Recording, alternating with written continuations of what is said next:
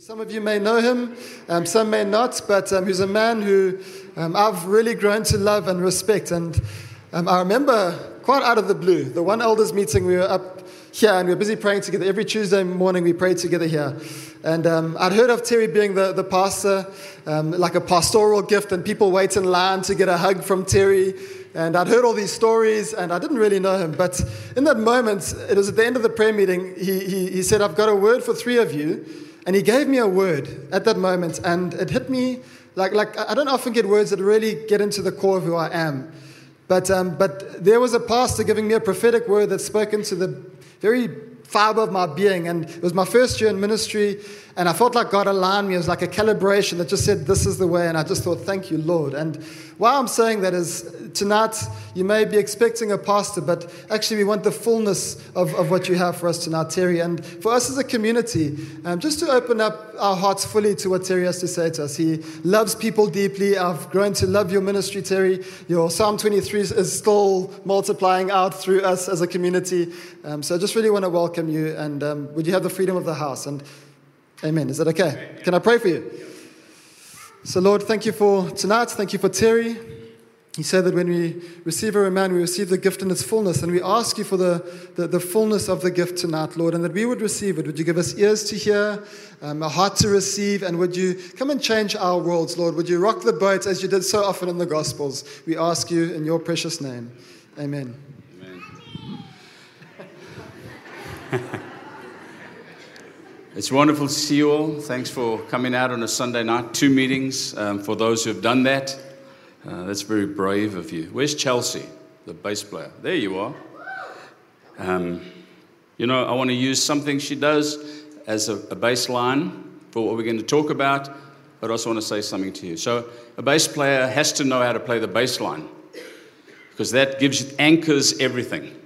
If you get too fancy on the bass guitar, it can lead all over the place. But when you know how to play the bass line, dum, dum, dum, then you can start fiddling around afterwards. But you've got to know how to play the bass line. And some of us need to be reminded about going back to the bass line. We've, we've done doing this, doing this, but we're no longer making that good sound that draws people to Jesus because we're fiddling. And I watched you tonight and you played a bass line and it was solid and it held everything in place. And I feel that God wants to say to you, in terms of the, the, the, the journey He has you on in following Him, He's going to take you now down little tributaries and extend your range from the very basics. Just don't forget the basics. I'm not talking just about the bass guitar, I'm talking about your life of following Jesus. Don't just get satisfied with the, the bass line. Start exploring the depths of what Jesus has for you. All right. But it is wonderful to be here. It's always a privilege to speak to God's people. I never take that for granted, not even once. And that the elders have entrusted this microphone to me is a massive privilege. They have the freedom to stop me at any time and say, You're talking rubbish. Stop. I'll stop. Um, because that's an important thing, you know. This is a sacred, sacred gift that God gives us. And so, what I want to do tonight, how many were here this morning? Okay, good amount. We heard about Kintsugi. Remember Kintsugi? The bowl? I want to tell you a Kintsugi story, if that's okay. It's my story. I'll share a little bit about my story and then weave into it the life of Jesus. Is that okay? All right. So, I think often we look at people and we think, oh, they got it all together, etc., um, etc. Et but mine is not such a good story. It's a totally dysfunctional story. And I will tell you in the end why I'm telling this story so you don't think I'm just trying to say how bad I was. Is that okay? So I was, I was born into rebellion. You know, my mom, who's still alive, so you can go check with her, I was with her today, um, married my dad out of rebellion to my grandparents. And then my, ba- my dad was a very, very abusive man, emotionally and physically and my mom wanted to leave him and then found out she was pregnant, so she stayed. I was born, he carried on being abusive to my mom and to me. Became an alcoholic. At 18 months, he took me driving one day, left me locked in the car while he got slammed in the pub. That was the final straw. My mom said, Done. And, you know, she divorced him. Um, I'm an only child, which has its own complications in a dysfunctional family. I'm not knocking being an only child, there's some wonderful things as well.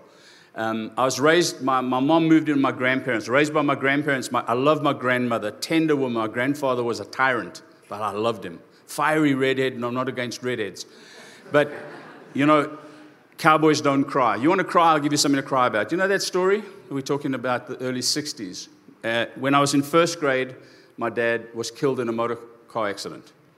I have one photograph of him. And I've always, in some ways, I feel like, man, God saved us all because he was not a good man. Yet, I give thanks because he gave me life. And so I have to figure that out. Um, so, my first six years at school were at six different schools in three different cities. So, the question is how do you make friends? You're always the outside person, all right? You never establish good relationships. And the final school was to go to boarding school. Eight years of boarding school. But what happens in these type of times is that you learn to become self-sufficient. You don't share emotions. Everything is guarded. You solve your own problems, which sounds like a wonderful thing, except as you get older and you get married and have kids, and it's a massive problem. So here I am at boarding school, started at 10 years old, and uh, a school that goes right up to matric. And do you still use the word matric or 12th grade? Um, and there's a lot of bullying, bad bullying. I remember one night, and I want to explain this because what it led to. You know, the 12th graders came down. I was in fourth standard four. What's that? Sixth grade. Lying on my bed, and they came, and they just came in and started. You know, when people just slap around the head, but they began to tickle me because they knew I was ticklish. And you laugh. And then they continue. What happens next? You start crying you know? And you stand in for, you don't want to be crying in front of other boys. And then you actually scream a little bit. And then you pee your pants. And then you are shamed beyond measure because it's gone for half an hour. And then they leave and they just laugh at you. What a baby, what a whatever. See, this is what happens in those moments. You think, oh, you can get over that. But I made unholy vows in that moment. I will never be ticklish again. Think, oh, that's good. Except when you have children and they want to play and they want to tickle you. Now you have to pretend. Everything's pretend because you're not ticklish. It's an unholy vow. Another unholy vow. No one will ever do that to me again. I will kill somebody. I will get the first punch in. It doesn't matter what happens, it's going to happen. Unholy vow. Because whenever anybody came, guards are up, I'm aggressive, come near, you're going down. And it actually happened later in life. I won't tell you that story. Um, so that's one. But I'm the victim of sexual abuse at a Catholic boarding school multiple times. So traumatic that we suppress those things. And later in life, Jesus, in His mercy, begins to reveal them so you can deal with them. I went to my 40th school reunion in 2016, speaking to my best friends, and they said, Oh, us too. Me too. Me too. Our own Me Too movement. Those are, those are, are rough moments in your life. At the same time, there were some wonderful things. But this idea of becoming a survivor, self sufficient, unholy vows, unhealthy, insecure attachments, where I should have had healthy attachments to family. My mom was poor, single mom, worked. I had no emotional contact to her. I used to go hang with Cutty's cousins because I went to school with them. I used to go to their farms and their cottages. I had this, and even today, my mom lives up here. We've spoken about it. I, she's more like my aunt than my mom. There's no attachment. Motion, when you deny your emotions, which I did, and that was our era, you deny them. Not going to cry or anything.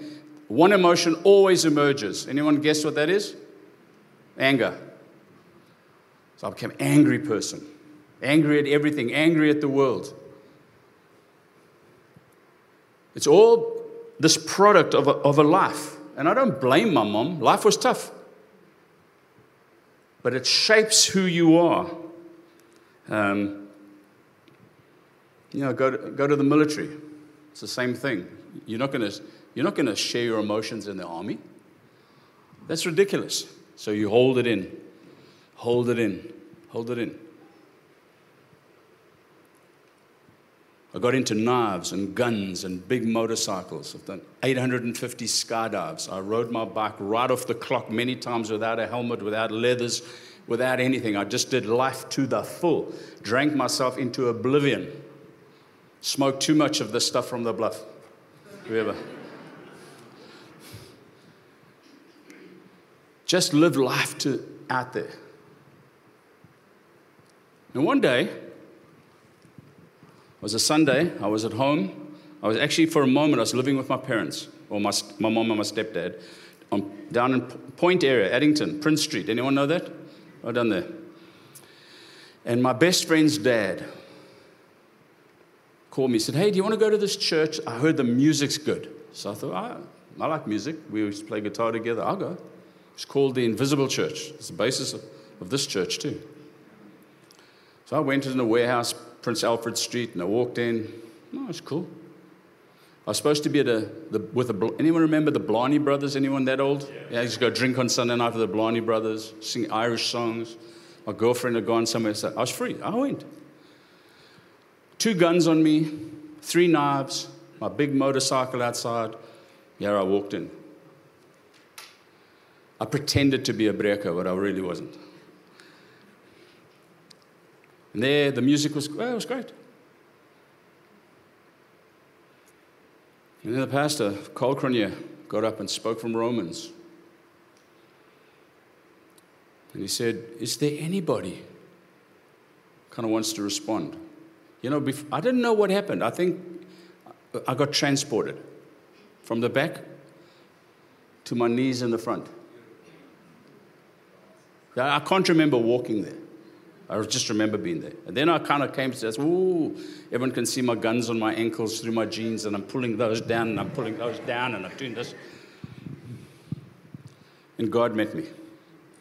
I was not looking for God. I was not interested in God. I'd gone to a Catholic school, and these things had happened to me, and if that's what God is, I'm not interested. Forget about it. But God was interested in me. And not a nebulous God, Jesus. That man, Jesus, he was interested in me and he, and he took me by the scruff of the neck, put, and they prayed for me. I don't know, anyone know Franz Bardenhorst? Franz Bardenhorst prayed for me. He was the guy up the front there, and I don't know what happened. Step back one. While I'm standing there, we've just arrived. A couple standing here and a single girl. Never seen them in my life. I've never been to church in my life. I walk in.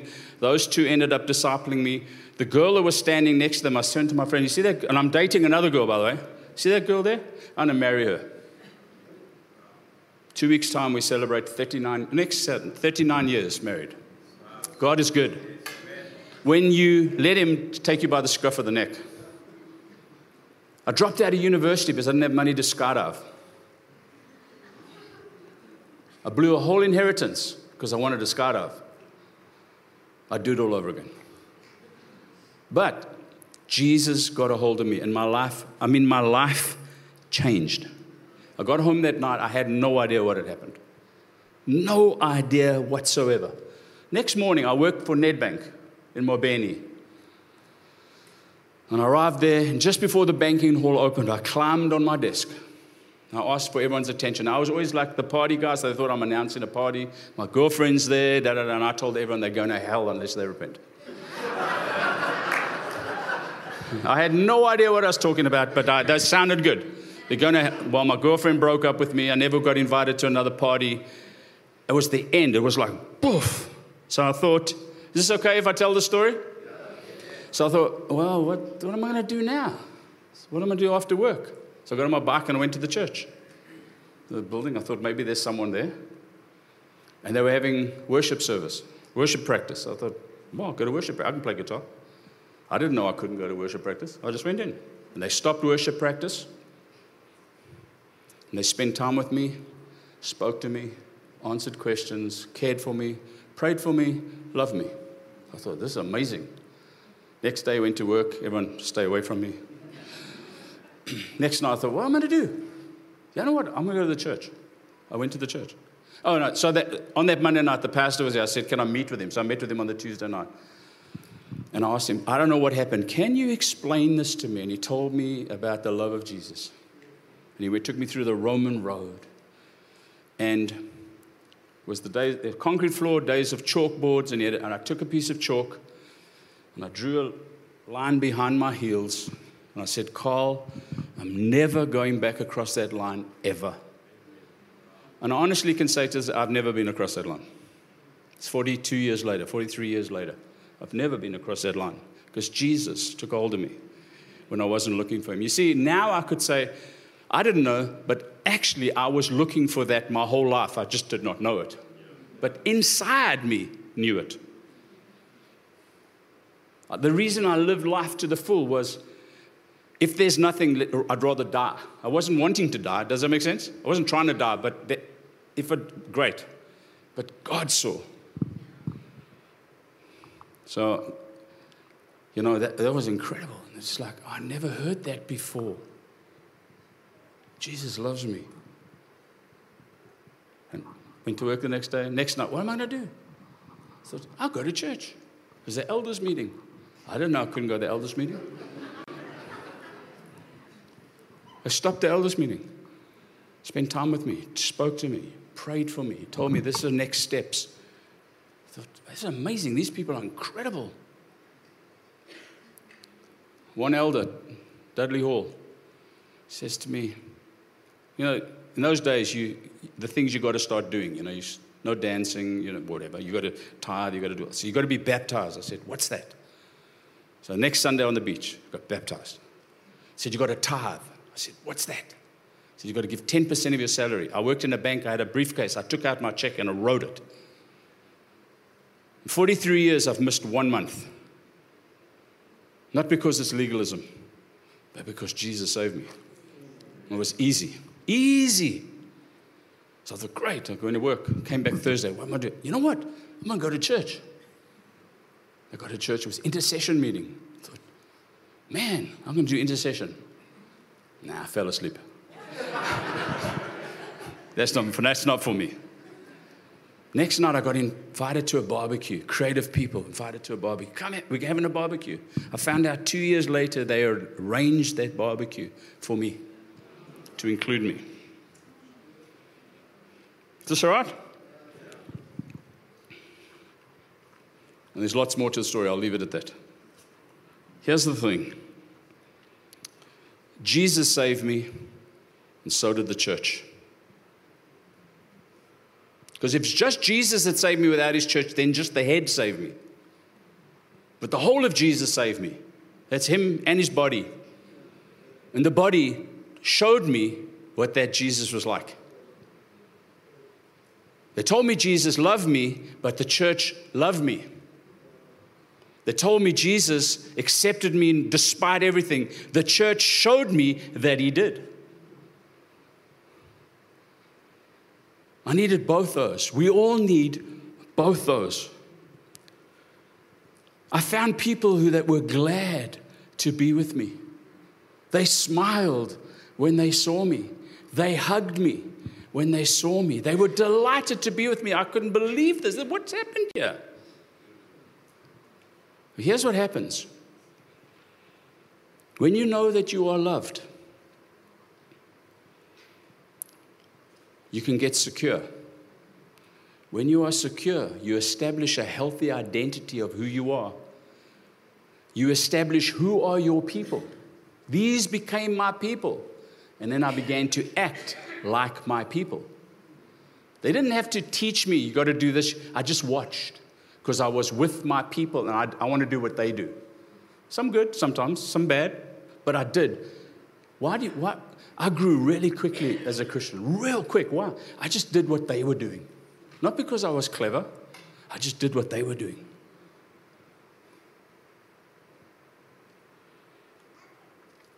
Felt known. It's an amazing thing to be known.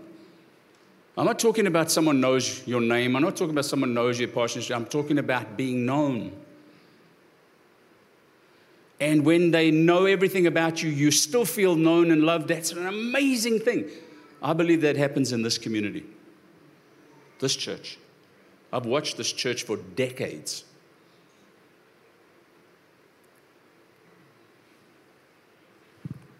They spoke about God as Father.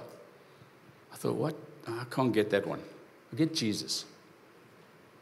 Figuring that one out, figuring the Spirit out. I'm not this father thing. I mean, I don't have a father. He was a not a nice person. My grandfather's a tyrant. The fathers at the school, the cat, they were abusing. So what the heck is a father? Don't want that. But it kept coming up. So I thought, you know, I'm just going to go read my Bible somewhere. It was one weekend. No one told me about retreats or quiet times or any of that. I just went away and I started reading. And our pastor, Carl, said, You've got to read the first letter of John every day for a month. So that's what I did. So I'm sitting, I'm reading. Come in my office, the verse is up there 1 John 3 1. You know that? How great is the love that the Father has lavished on us, that we should be called the children of God. For that is what we are. We're talking about 1981, there were no computers. We didn't understand the word download, but God downloaded into my life. He was my dad, and that He loved me, settled. Never struggled with it ever again. Just like it, in 10 seconds. God was my father. I thought, oh my goodness. Here's a problem, though. There's a massive problem. Because the verse in 2 Corinthians 5 17 that was going around if any person be in Christ, their new creation, the old is gone, behold, all things are new. You know that verse? Oh, yeah. You just deny the past now. Because God saved me from it. So, me and Doug, I had 300 record, albums, records, dug a hole, poured gasoline, petrol in them all the guns, all the knives, the bike, everything gone. All my school photos, cut them up. The old is gone. All the annual, you know, your, your yearbooks, shredded them, burned them. The old is gone. Behold, all things are new. So good, eh? Until about six, seven years ago, I met Pete Scazzero. Anyone know Pete Scazzero is emotionally healthy spirituality? And he says, You can have Jesus in your heart, but you got grandpa in your bones. I nearly punched him because he was right never dealt with things. That's, a, that's for another story. First letter of John, chapter 4. It's my favorite book in the Bible.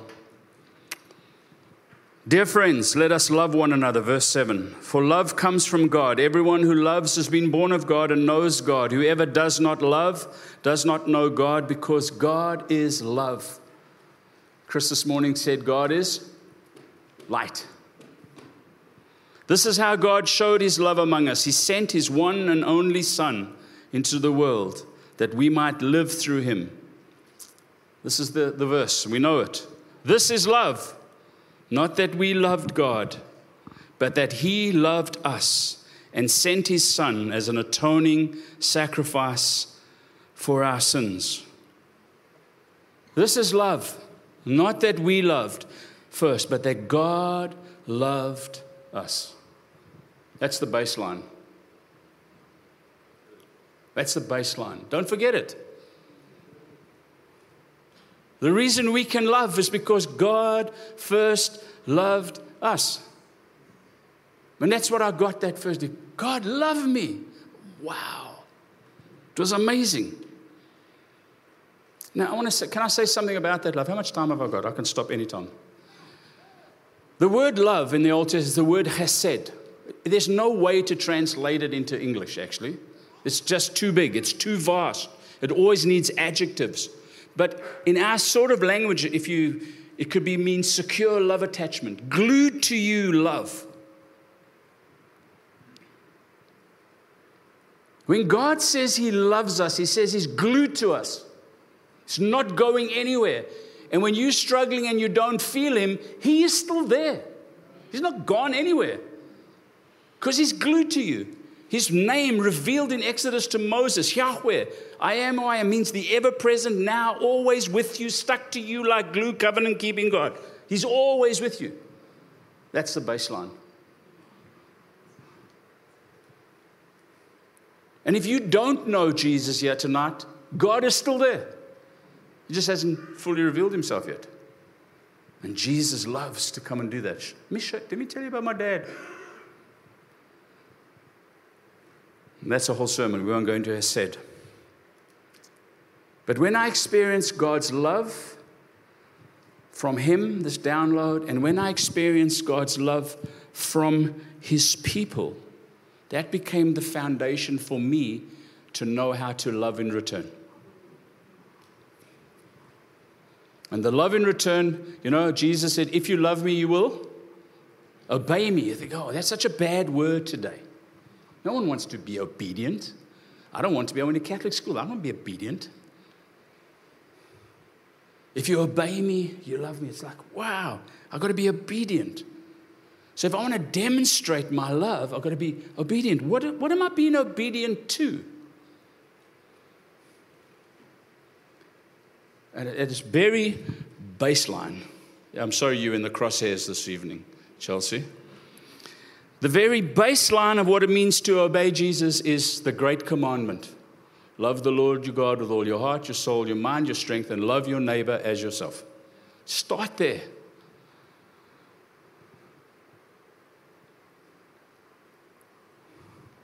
I can be obedient. You know why? Because the Father's Son was obedient unto death for me. He demonstrated obedience. And therefore, I can be obedient. And, and, he's asking me to love with everything that I am. It's hard, but that's what he's asking. I can do that. Why? Because I'm just not the person I was. I found, wow, I found something. He found me. This, I mean, the baseline is you have, we have to be reminded that God loves us. And that, that love that God has for us is demonstrated in his son Jesus. Christ crucified, that he came and died on our behalf. That's the ultimate expression of love. I can love if that's the foundation of it. I can go out of my way and love someone else because they went out of their way to love me. Did they know who I was, what I would become? No, but God knew. God knows each of you. He knows every hair on your head or the lack thereof. He knows everything.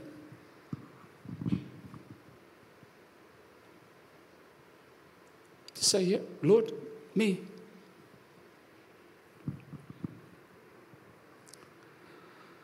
If you're making notes, write this down. If you're not, it's on the tape. Jesus did not show me how bad I was. Jesus showed me how good and wonderful and loving He was. He didn't come pick on me. You're rubbish. You evil. You're drinking smoke doping, womanizing, fast bike driving, skydiving, shooting, knifing, whatever. He didn't say that to me. He didn't make me feel bad. He just showed me how good he was. And I realized I'm bad. Not because he told me, just in the light of that holiness, that beauty, that gloriousness, that love that is, wow. God's not here to make you feel bad. He's not here to shame you.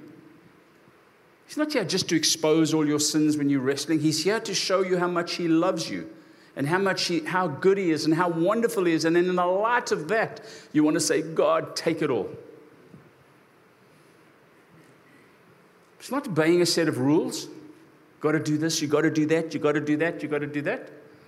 It's about responding to someone who's so good and so kind and so patient with us.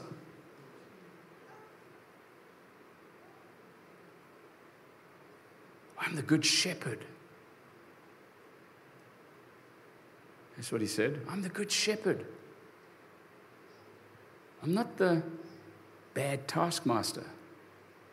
I'm the good shepherd. So, why tell the story? Why did I tell the story of my life? Because do I want you to feel bad for me? Please don't. Because we have two timelines. We all have one at least. It's our chronological timeline. We can call it our chronos timeline. And in my Chronos timeline, I am a victim of sexual abuse. Would you agree? I, I'm a victim of sexual abuse. In my chronological timeline. If they write a history of my life at a certain time, at a certain year, there it is. But Jesus comes and creates a new timeline. It's called a Kairos timeline, where he sets me free and he delivers me from all sorts of things so that I can live free. Jesus came to set us free so that we could live free. So I am a victim. I promise you, I do not live like a victim. I will refuse to live like a victim. Not because I've got good willpower, but because Jesus said, I came to set you free. And if the Son sets you free, you are free indeed. I had an opportunity to speak to one of the leaders in our area of the Me Too movement. Anyone know what the Me Too movement is? I think the Me Too movement, I'm just saying, I think it's a good thing because it was able to give voice to women who have been abused by overbearing, controlling people. It's a good thing to be able to do that, to find camaraderie, to find healing. And I remember sitting with her and, and, I told her I was a victim of sexual abuse. She was like, Oh, why would you even share that? Well, thank you. And I said, Here's the problem. If in five years' time you're all still living as victims and identifying as victims, you've missed the point. The point is that you found a place so that you could be healed. All right, please don't live like a victim. Jesus came to set you free. So in your chronological, you are a victim. In your kairos, you are not. You are free. Now, God works in cycles. He'll bring you back to things and you think you've dealt with it, and He'll bring you back and say, Oh, there's another part. He doesn't just shove it all into it once. Because, you know, we'll die if He exposed everything in one shot. He does it slowly. He's gentle. He's patient. You know, we urgent. Life is urgent. God is not in a hurry. He just does it in His time. And you think you've got victory. It actually happened to me last year. I thought, I've got victory over this thing. And then I was at a retreat and God said, asked a question, and I realized, oh my word, there's another bit there. God says, yeah, let's take it. Which timeline are you living in?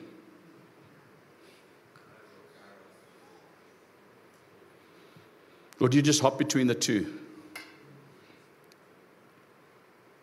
When you get with people who are in that place and you don't want them, you know, you don't want them to know you're a Christian, then you say, I too am a victim, and you play that card. No, no, just tell them that you're free. Because they also want to get free. And you can guide them. We need guides.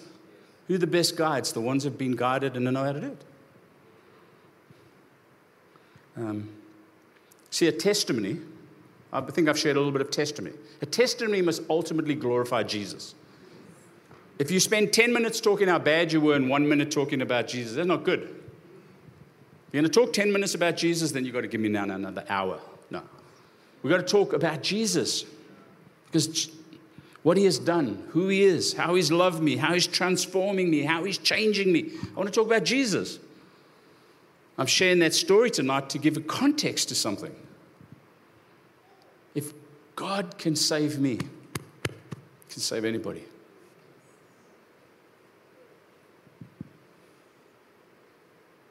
I'm a nobody. God made me a somebody because He knew me. I don't have to compare myself to that somebody or this somebody. I just have to compare myself to Him. That's all. Because He made me a somebody. He's my dad. I don't worry about those people. I used to. Nick knows I've come to terms with who I am. It's a wonderful thing. It took a long time. I wish I could have got this earlier. So, will you pay attention to what you pay attention to? I'll say that again. Pay attention to what you pay attention to. Become aware. Ah, God, please break in there. See, this is a Kintsugi story of God taking brokenness and making it beautiful. I think it's beautiful. Is it beautiful? Those I hope it's beautiful and it's still working. It's not, it's, God transforms us over a lifetime. He brings us into his kingdom like that. He tells us he's a father like that. Jesus, I'm a co heir with Jesus like that. This is my family like that. You're my brothers and sisters like that. But the process of transformation is over a lifetime. And we take her, and God just keeps working. And you one day, wow. If you don't submit yourself to that, you see, if I'm a kintsugi, if I'm this broken vessel, I want to make the broken pieces available so that God can rebuild it. He doesn't demand that you do that. Make it available. Psalm 139. He, he knows, you quote it, before I was formed in my mother's womb, He knew me. He knows everything about me. Why does at the end it say, Search me, O God, know me? Why is that? Because God knows everything. But when we make, put ourselves in the place to be made to know, then God says, Now I can work. He knows it already, but we step into the light. Ah, know me. My morning prayer every morning my solitude is I stay, Lord, here I am. Love me. I know He loves me, but I'm putting myself in the place that day to be loved. I'm nearly finished. So participate with the Holy Spirit in this transformation. Transformation is us joining with the Holy Spirit in the process. Doesn't just happen. You're a baby, you're born to your parents, you had nothing to do with it. One day you will die, nothing to do with it. But in between, there's a lot that you have to do. Same in the spiritual life. There's lots that we participate with the Holy Spirit in this process of Him making us into this glorious image that looks like Jesus. Isn't that amazing? He wants us to look like Jesus. Isn't that incredible? Have you ever thought about that? He wants us to look like Jesus. Wow. Have we got that image? Can we put it up? I'll, I'll end with this. while they're putting that up, I had lots of adventures before I was a Christian. All the things I did, I did daring things. I loved it. But you know, the adventures post Jesus finding me are so much better.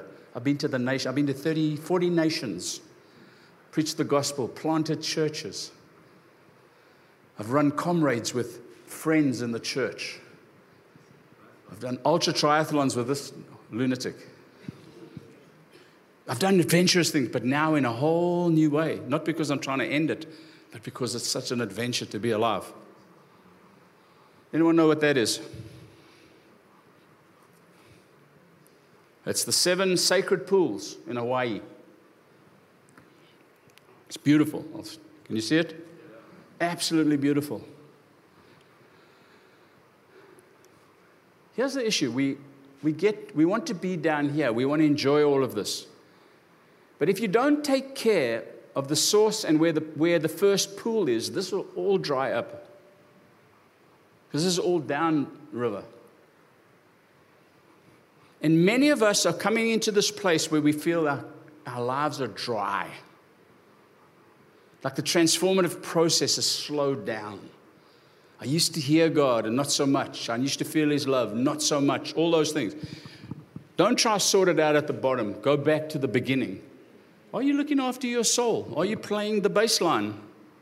Are you being reminded that God is love and that before you can do anything, He loves you and bathe in that first pool so the river can flow again?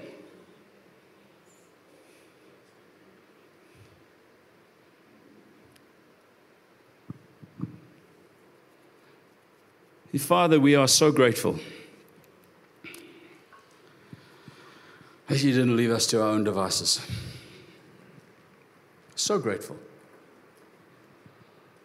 So grateful that you made a way. You didn't consult us, you just did it, knowing it was the very best. I'm going to send my son you know, and he's going to live this life. Come at a baby, we sang that song. Come at a baby, he's going to have to have his nappies changed, and he's going to, ah, all that stuff messy. He's going to grow up, and then he's going to, oh man, he's going to be murdered in the most brutal way on a cross. So barbaric, it doesn't make any sense to us today, 2,000 years ago. Why would God do that? Ah!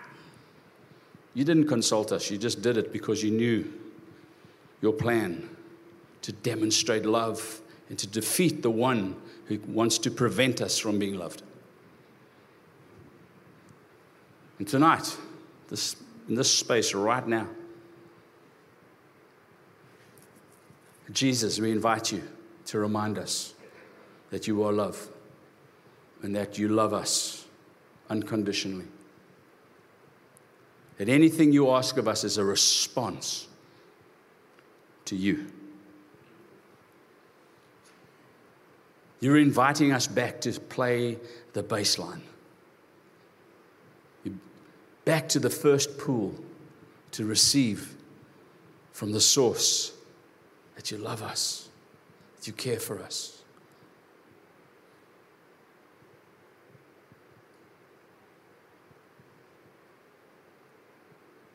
Thank you. And Father, I pray. I'm going to hand over to Nick in a moment. I pray, God, just for the, all of us here. If there are people here today that can identify with my story in some way, whether you were bullied, whether you, you're an only child, felt neglected and unloved, whether you're a victim of sexual abuse, or rape, whether you feel isolated, whether you've, you've become so self sufficient you can't let anybody in. Maybe you're a husband that is like I was and find it difficult to truly love your wife as she should be because you're holding back because of fear of what happens if I open myself up. Or wife, afraid to be loved by your husband. What happens if he abuses me? Whatever. You come into that by your spirit and you tell us that you are love and that you've loved us. And we can cast and throw ourselves into the depths of that. Teach us to play the bass line again.